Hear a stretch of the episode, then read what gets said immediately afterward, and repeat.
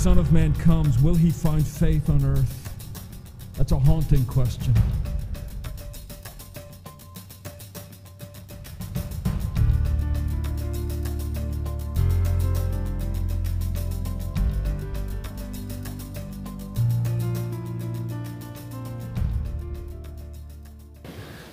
You know, when you're, when you're hungry, that piece of cake, chocolate for me, but you know, that piece of chocolate cake becomes more than just sustenance for the body whereby you might survive and live. Because after all, uh, I, I, have plenty of sustenance to survive. I don't need that cake. But, uh, uh, but it, it, it becomes my right. You know, I am hungry. And after all, when you're hungry, you, you need to eat something. I don't want to get sick you know, and, and, and all those other things. So, you know, when, you, you, you, when you're hungry and you're looking at something to eat, it's like really, really hard to think through the logic of, of dieting. That's why I'm thankful that when Satan came to Jesus and said, Look, you're hungry. You're not just hungry, you are like uber hungry. Why don't you turn these stones into bread? Wouldn't be hard. You know, little dinner roll, muffin. You, you could probably do a cinnamon bun, Jesus. You know, you're just that good.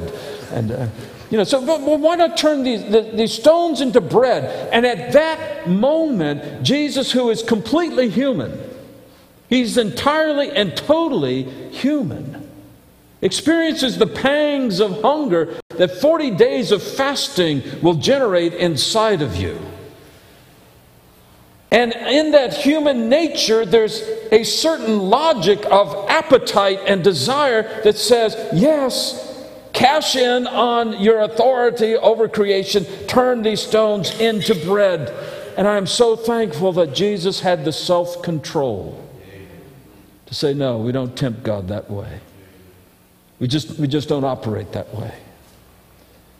See, the self control of Jesus kept him from giving in to the normal desires of the flesh and kept him focused on the will of the Father.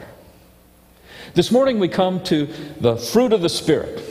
Uh, the fruit of the Spirit is self control.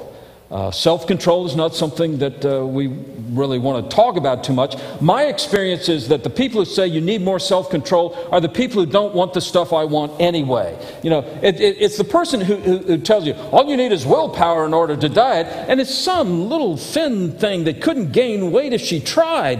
And you have, yes, uh huh, right. she never gets hungry. How, how did she know what I'm going through? But uh, self control is not something that, that, that, comes naturally to us. We, we tell people, you know, all you need is willpower. How's that willpower working on your New Year's resolutions? You're doing real well so far. Year's young. you know, you still have time. But, uh, uh, you know, it's not just a matter of, of trying harder to do better. Folks, I want you to try harder and I want you to do better. But I know that's not the answer because if it were the answer, you would have tried harder and done better a long time ago. You know. The things that drive us in the flesh are a little bit deeper than just, oh, I didn't know I should, I, I, I, should diet and watch my caloric intake. I didn't know that. Well, okay, and now that I know, I'll do it. No, it's, a, it's much deeper than that. It's much more problematic than that. And so um, Paul comes to this point he says the fruit of the Spirit is self control. Now, it, it's sort of humorous to, to think about it in terms of, of, of food, you know, looking at, at, at the chocolate cake. Notice I'm not using potato chips. I have mastery over potato chips. I have discovered cashew nuts. But you know, you're looking. You're looking at the chocolate cake, and, and, and the way that, that, that uh, you know, the, the human nature works, that the, the flesh, the body works, is seize cake, want cake, take cake, eat cake. I mean, that's the way, we, you, you see how intellectual that is. You know, it's, it's really thoughtful and philosophical, but, but that's the way we're geared. We're geared so that, that when the eyes see something that, that's good to eat, that, that the body is geared to release all those things into the bloodstream that make you hungry, and now you want to eat it, and so you'll take in sustenance and all that. I mean, this, this is a part of the way God has designed this, but it's just way out of kilter, and it's way out of control, it's way out of whack. So uh, it, it's easy to see it in, in, in, humorous things like that, but, but so often it, it, it, it comes into very destructive behaviors when we talk about the emotions. and the desires and the appetites of the flesh. Uh, Self control is the ability to rise above the animal kind of instincts that are a part of human nature and to do the right thing and the helpful thing according to the will of God. To, to, to, to rise above just our personal desires and to live out the way God wants us to uh, live. Now, this really gets important when we start to deal with emotions. Um, because, you know, anger comes along and, and we have this overwhelming urge to be angry. I, I, imagine it has something to do with survival instincts that, you know, when, when faced with a tiger in the jungle, it's, it's, it's really good to have these, this adrenaline pumping and the anger. And, and if you're backed against the, the corner, to come out ferocious and things. Okay, fine, we're not there anymore. But we live that way. You know, we get angry and we just want to unload on somebody. Uh, th- this hasn't happened to you, but, but, other people have this thing where they're in an argument in the home with their, with their spouse and, and, and they're having this argument and they know there's one thing they could say that would just end the argument. You know, it, it, they would win the argument outright. They know that one word, that's all they have to say. They also know that it's the nuclear option. That if they say that, not only will their argument end, but so will the relationship for about the next week, and they will be spending time in the doghouse. And so there's, you, you know, you, you, ever do this? You're arguing, say, don't say it. Oh, but if I, I want to say it, you know, so you say it. I mean, that's when you need self control. That's when you need some kind of mechanism whereby you arise above the, the old animalistic nature and you can actually do what God wants you to do. You see, self control is one of those things that makes us human. I mean, we really don't think about self control among the animals. We don't think of dolphins as needing self control. When a mountain lion comes down out of the mountains and, and uh, attacks the, the flock of sheep and, and takes one of the sheep and kills it, and I'm sorry if I'm upsetting you. But, uh, you know, the mountain lion comes and it takes one of the sheep and kills the sheep and all that. I mean, we don't go to the mountain lion and wag our finger in his face because you can only do that once. I knew a man who did that. His name was Stumpy. But, uh, you know, we were, uh, you know, you, you don't go to the mountain lion and say, you know, you're weak. You need more self control. You need to put those animal instincts under, under bondage. No. We understand this is what mountain lions do. And the only way to deal with mountain lions is in mountain lion talk was kind of like, do it again and I'll kill you. You know, that, that kind of thing. So um, we, we don't expect animals to, to exhibit self control. You know, uh, we, we don't expect dolphins to go, go crazy and nuts over the caloric intake of their diet. You know, human beings, we do. It's one of the things that makes us human, having self uh, control in that way. And so self control has also to do with being authentically human. You know, we have these bodies, we, we are physical in nature, and so the, uh, the, the, mechanisms that cause the appetites and the desires, you know, all those are operating within us. But as human beings, we are called to rise above that and to not live on that level and to give into that. And so the uh, Holy Spirit gives us that kind of self control. Now, it's mentioned as the last item in the list of the fruit of the Spirit. We've been looking at that for a, a couple of weeks. And, uh, uh, you know, Paul started out, he said, you know, the, the, the fruit of the Spirit is love, joy, peace, patience, kindness, goodness. And then the last one he says is self control. I don't think that's an accident. If you have your text in front of you, look at, look at Galatians 5. And I want to back up, get, get sort of the context of this. In verse 19, well, really, I should read verse 18. Well, 17 is a good verse. Okay. Turn to Galatians 1 1. All right. But, but really, that's what we're talking about. We're talking about the authentic gospel through this whole thing. We're talking about the authentic gospel that we are not saved by legalistic religion. We're not saved by keeping rules. We are saved by the grace of God given to us, appropriated by faith, and that the life that we have in Christ is not one of trying harder and doing better. The life that we have is the grace of God filling us by the power of the Holy Spirit. And so, up there in uh, Galatians 5:19, uh, he talks about the works of the flesh. Well, it, it, do, do, go up to 18. If you're led by the Spirit, you're not under the law. Okay, that, that's our, our key into it. So we're led by the Spirit, you're not under the law. The works of the flesh are evident See, he has this contrast between the flesh and the spirit. That's why he talked about the works of the flesh. We looked at that uh, some time ago. And then he talks about the fruit of the spirit. Here's what the Holy Spirit ha- has done. And we've been abiding in, in that, that list of things uh, for some time. But in, in verse 19, he says, Now the works of the flesh are evident.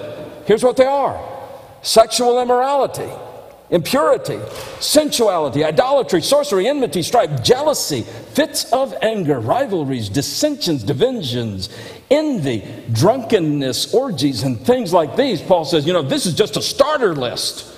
We could go on and on with what the work of the flesh is, what, what the deeds of the flesh is. This, this is what the, the sort of the animal side of us does. He says, and if you give into that and if you live according to that, this is what's going to happen in your life. But then in verse 22, he says, But the fruit of the Spirit. Okay, the deeds of the flesh are these. The fruit of the Spirit is love, joy, peace, patience, kindness. And then he says, And finally, self control. That is, all those things and desires that he listed as works of the flesh, those things come under the control of the, uh, uh of the Holy Spirit um, as a fruit of the Spirit. Now, the first thing he mentions there is sexual immorality. Um, and that may be the primary meaning that Paul has in mind. Uh, when the Greeks used this word, that's what they had in mind was the ability to rein in the sexual appetite and desires and, and things like that. Um, if, if you want sort of a biblical illustration of that, think of David and Bathsheba. You know, David, one night, he gets up, he's trying to cool off because it's hot, and he goes up on the roof of the palace. And uh, uh, he, he's walking around cooling off, and he looks over the side of that, and and he sees her. He sees her. She's taking a bath. See woman, want woman, take woman. Scripture says he went back inside. He says, Who's that lady over there? Well, that, that's Bathsheba. Called her in. The scripture says he, he laid with her. Now, the kindest thing you can say about David is that he committed adultery with her. That's the kindest thing you can say. You might even say he raped her. Because Bathsheba's viewpoint on all this really isn't given, other than uh, the, the, the, only line she has is when she announces uh, to David, she sends word, she says, Look, I'm pregnant. And he realizes he's got to cover this thing up. And so he calls in Bathsheba's husband Uriah. And uh, we'll shorten the story eventually. He sends Uriah and he, and he gives the commander uh, of the army, he says, Look, put Uriah out in the front lines, put him in a place of danger where the fighting is really fierce. And Uriah goes out and he is killed. He is murdered by the orders of David. Read the text very carefully. You'll find out that a lot of other soldiers were murdered with Uriah as well. So it's not just one murder, it's a, a, a collection of murders. And, and David his life begins to go in a tailspin because he had given in to this desire. He failed in the self control area. And then Nathan comes to him and says, Thou art the man. And David uh, confesses his sin and is repentant. Now, here's the thing David was a godly man. The scripture says he was a man after God's own heart. And this is still what happened to him. It's, it, it's what we live with. You know? it, it's the reality of life that, that we live with. And Paul writes that against this kind of life driven by desire and appetite is the fruit of the Holy Spirit that is self control, bringing these appetites into the place where God designed them to be. You see, the appetites and the desire themselves are not sinful. That's, that's the way God made us. Look at Adam and Eve in the Garden of Eden. Uh, Adam made the man, the woman, brought them together, husband, wife. What's the first thing he said? This is the first commandment in the Bible be fruitful and multiply. Those of you who understand what that means, God said, Nothing wrong with that desire. I've created the environment in which it is a noble and beautiful thing. I've given you marriage. Not only that, the hunger you're going to experience, I've given you the garden. You can eat of anything in the garden. Just one restriction, that's it. But other than that, your, your appetite for food is going to be satisfied. Your appetite for fellowship is going to be satisfied. In other words, all your desires and all your hungers are going to be met because God designed us that way to glorify Him as we live in that environment. What happened? Adam and Eve looked at the fruit and they decided, we're tired of God being in control. We want to be in control. Now, that sounds like self control, but it was actually out of control. They thought it was taking control into themselves, but their lives actually went into a tailspin. They started being suspicious of one, one another. They felt shame with one another. They started accusing one another. Uh, the relationship breaks down. Their, their, their relationship with God breaks down, and the whole human race breaks down. But the appetite itself is there because God designed us that way.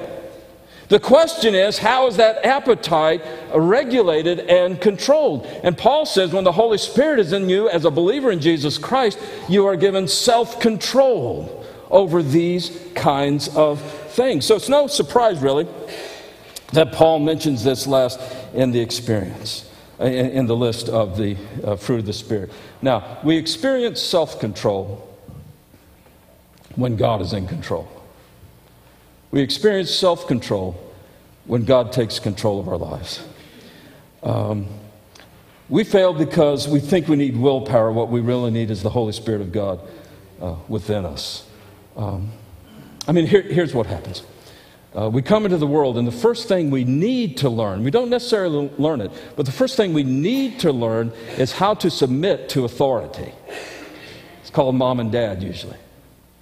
But as a little baby, we come into the world.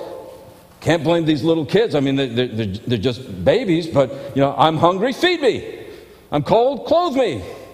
I'm change me. Okay, so um, uh, you know we come into the world sort of with this, this this idea that you know the world is here to meet my needs, and if you don't do that, I'm going to scream. And the louder I scream, the quicker the big people will come and take care of me. By the way, that's why you raise your voice when you're scared and angry. You're just going back to the crib. Okay. But that's the way we come to the world. The first thing we need to learn is how to submit to authority. You know, so that when mom and dad say, get out of the road, we don't say, well, I'm playing ball in the road, and it seems to me an appropriate thing for me to sit here and bounce the ball. No, we, we need to know. Mom and dad say, get out of the road. It doesn't matter what I'm doing, it doesn't matter how I feel, it doesn't matter what I think. All I know is the authority said, get out of the road. And as soon as I get out of the road, the Mack truck goes by. This, this is why the parenting process is one, first of all, of teaching a child how to rein in their feelings, appetites, and desires in order to be submissive to appropriate authority. This isn't a sanction for the browbeating, abusive parent. This is simply saying the loving parent teaches the child they can trust the voice of authority in their lives. And it starts out being mom and dad. That's the first thing we learn.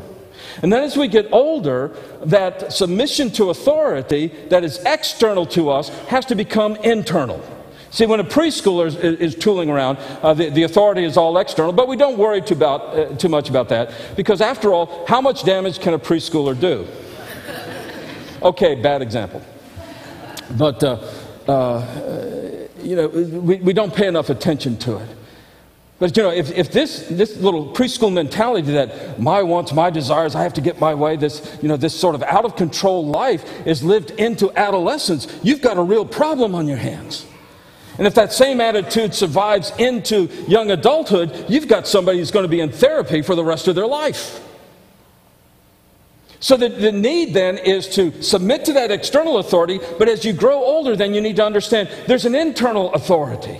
It's not just that when mom and dad are here and they tell me something's wrong, but it's, I just know it's wrong. It's called the conscience.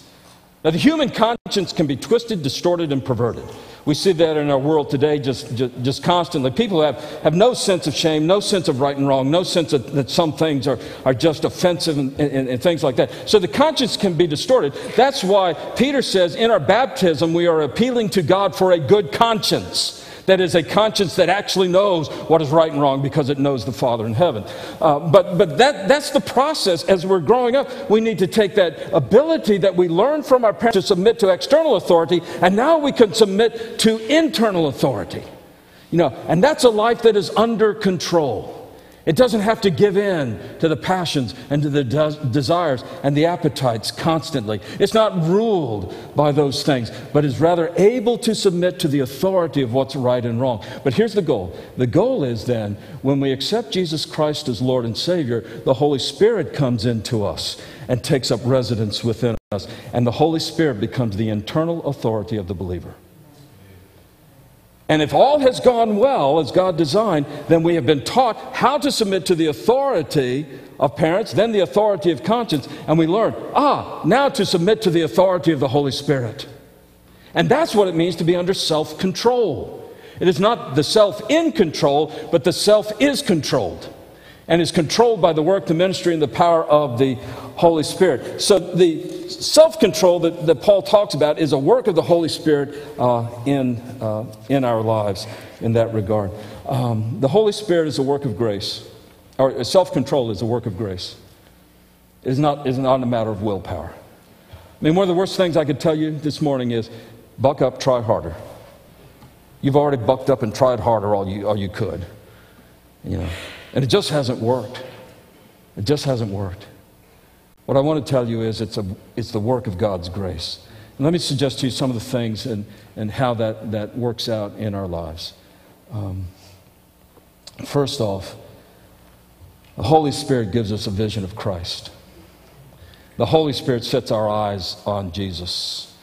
And when you see him, it displaces the other things of the world. Now, I know uh, that, that we're not always that, that consistent in it. You know, sometimes our eyes are, are, taken off Christ, and sometimes we see things of the world that we really want, and, and, we, and, and we have notions in our head that seem appealing to us, and, and we give in to them, and, and, and it just starts that downward slide. I understand that, but the Holy Spirit constantly gives us a vision of Christ. And that vision of Christ is the authority, is, is the, the magnet that draws us out of just living like animals and, and to live as, as human beings created by God for His glory. It gives us a, a, a, a vision uh, for Christ in, um, in, in, in, that regard. Um, that's why some, some folks come to Jesus. You know, the alcoholic who comes to Christ, accepts Him as Lord and Savior, never wants another drop again. That happens. We praise God because He has that kind of power. But there are some folks, alcoholics, addicts, and they come to Christ and they accept Him as Lord and Savior, and the devil leaves them alone for a season, and then he starts in on them. And he starts in on them. And that, that young Christian comes to understand that every day is going to be a struggle. Every day is going to be that desire that has to be submitted once more to the power of the Holy Spirit. And the person who's healed instantaneously and never has another, another desire again ought to give glory and praise to God for the goodness that has saved him. And the person who struggles every day with a compulsion or an addiction ought to give glory to God that every day he is there to give them yet another day of victory over that. It is the same God, the same grace for His glory in our lives. The Holy Spirit gives us that, that vision of, of Christ and tells us what we ought to love. Now, will Christ ever give up on you? No, never. Will Christ ever look at you and say, Wow, I had no idea you were like that? Boy, did I make a mistake when I died for you. I can't believe you did that. Does Christ ever give up on us? No, never. The blood shall never lose its power. Ever, ever, ever. So the Holy Spirit giving us this vision of Christ and a, and a relationship with Christ brings that self control into our lives. Secondly, the Holy Spirit gives us courage, gives us the courage to face the truth. You know, one of the reasons we don't get help with things and uh, uh, we don't. Um, uh, try to work through problems is we're afraid of what we're going to find.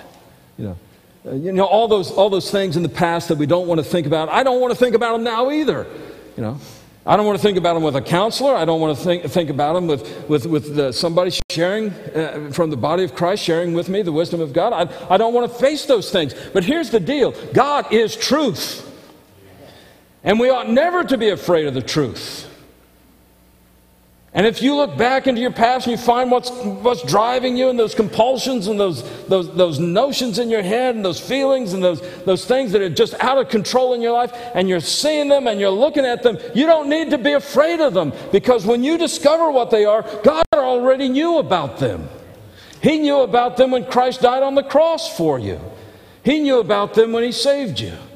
He knew about them just today when He loved you enough to bring you up out of your sleep into the beauty of life. I mean, God, God just loves you like that. And so uh, it, the Holy Spirit gives us the courage to face the truth. And the Holy Spirit gives us also the courage to get the help that we need. Um, you know, there's something about guys. It's not just that we don't want to uh, admit we're lost and ask for directions. We don't want to admit we're wrong. We don't want to admit that, that uh, we need help on anything. I mean, we'll, we'll, spend five hours under a car trying to figure out how to get the, uh, uh, the, the, the oil filter off because Ford Motor Company put it behind the strut that went over here. And I know they put the strut on after the engine with the oil. All right, this was a personal thing. But, you know, we'll spend five hours doing that before we go to somebody and say, hey, do you have the special tool that only, you know, that, that does nothing but remove oil filters from my uh, uh, Y, y Block uh, 390? but, uh, uh, but the Holy Spirit gives us the courage to ask for help. Yeah. I, don't, I don't want to show of hands. But is there anybody who knows what I'm talking about here this morning? You just understand what it is to have something in your life that's out of control an anger issue, an addiction issue. Uh, and, it, and it's just out of control. And you need help with it. You don't need to be afraid of help. You don't need to be afraid of asking for help. Because when you get the help, you find out it was God working all the time. You, know, you can't go anywhere in your life except God's already known about it, and He's already there. He's already there. So the fruit of the Spirit is, is that kind of self control generated by the work of the, of, of the Spirit. But let me leave you just with this. The Holy Spirit gives us self control because the Holy Spirit gives us hope. Hope. You know, one, of, one of the things about a life that's out of control, a life of addiction, for example, um, uh, it, is that it, it just seems so hopeless. You know, I try my best and I fall. And I get up, okay, I'll try my best again and I fall. And I try my best again and I fall. You know, and we start to think there's no hope. Let me tell you something. It will not last forever. The grace of God lasts forever. The condition of our sinful estate does not last forever. One day the trumpet sounds, and the dead in Christ are raised, and we who are alive at his coming are lifted up to meet him in the air, and we are given you celestial resurrection bodies like his own resurrection body. And it goes right back to where God intended it to be all along. And this momentary light affliction that we have lived through in this life will pale into insignificance with the glory of eternity with God and the glory of things as He created us to be. It will not last forever. And there's hope even today. The Holy Spirit gives us hope. Because every time you stumble, God is there to reach up and lift you up. Every, every, every time you blow it, God is there. Says, okay, even if we have to go back to square one, start all over again, there's nothing I'd rather do than to walk this journey with you. The Holy Spirit gives us hope.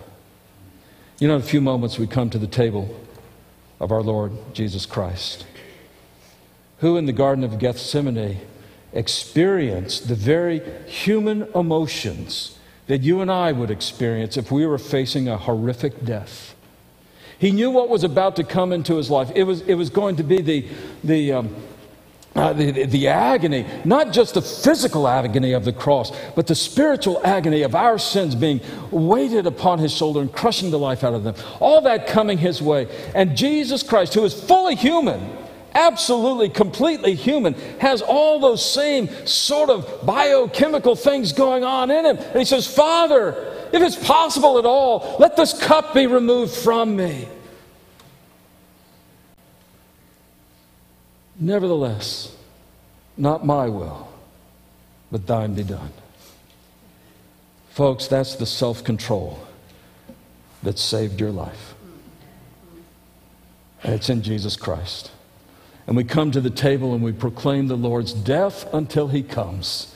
We proclaim hope in Jesus Christ until that day we see him face to face.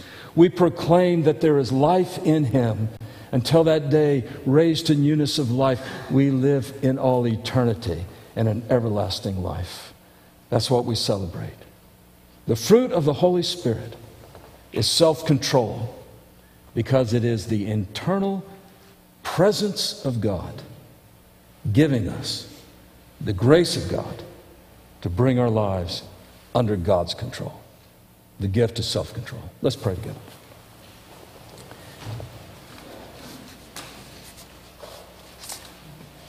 Father, as often we see such a gap between the, where we know you want us to be and where we are. But Father, I'm so thankful that between where we were and where we are today, there's also a gap, bridged by the cross of Christ, bringing us out of darkness into light, out of death into life itself. Father, I'm praying for that person here this morning who, who is struggling uh, with control in their life. And things are just going in all different directions. They don't know where to turn and they don't, don't know how to cope with it all. Father, I pray for the outpouring of your Holy Spirit even now to bring that hope that we have in Jesus Christ, the power that we have in Christ. Father, to bring the new life that we have in Christ. That there would be healing and wholeness restored. Father, help us to understand that our lives are in control when you are in control of us. I thank you for it all in Jesus' name. Amen.